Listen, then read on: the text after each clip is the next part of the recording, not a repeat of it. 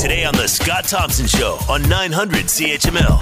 It's the time of the show when we focus on a small business uh, in the Hamilton area and see how they are coping during a global pandemic. Let's bring in Michelle, marketing and promotions for the Carnegie, Gal- uh, Carnegie Gallery in Dundas, and is with us now. Michelle, thanks for the time. Hope you're doing well. I am, Scott. Thanks. It's great to be with you today. To those who don't know, tell everybody what the Carnegie Gallery is all about.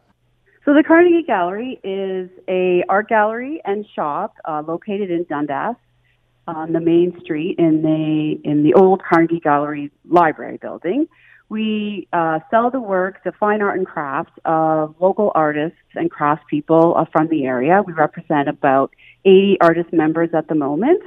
Uh, we we have uh, um, monthly exhibitions. Uh, we run lectures, bus tours, and lots of other things. Um, in normal times, uh, we have certainly changed a few of our operations this year, um, but that's sort of who we are.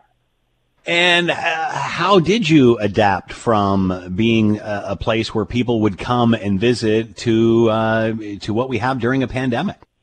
Yes, well, we um, we definitely took advantage of online and technology options.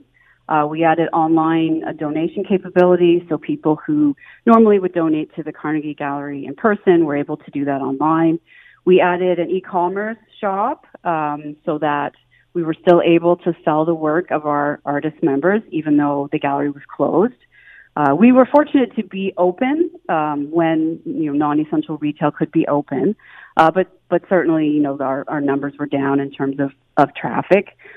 Uh, we took our lecture series, which was usually usually we have sort of one in-person lecture a month, and we developed um, videos that are posted on our YouTube channel on different art-related topics, and um, just try to keep keep contact with the community using social media um, and email, and just sort of letting our community know that we're still here and um, you know, come and see us if you feel comfortable. Do you feel that a lot of this presence online will stay after even post pandemic? A lot of this, uh, how you had to pivot, will continue.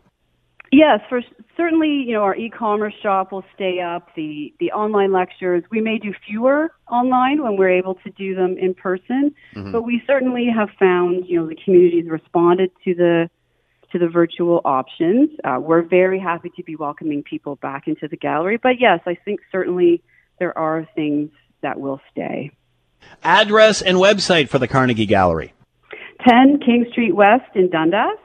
And our website is carnegiegallery.org. We just launched a brand new website last week and um, information about upcoming exhibitions. We have Secret Gardens Tour coming up, fall edition. Lots of great things happening at the Carnegie.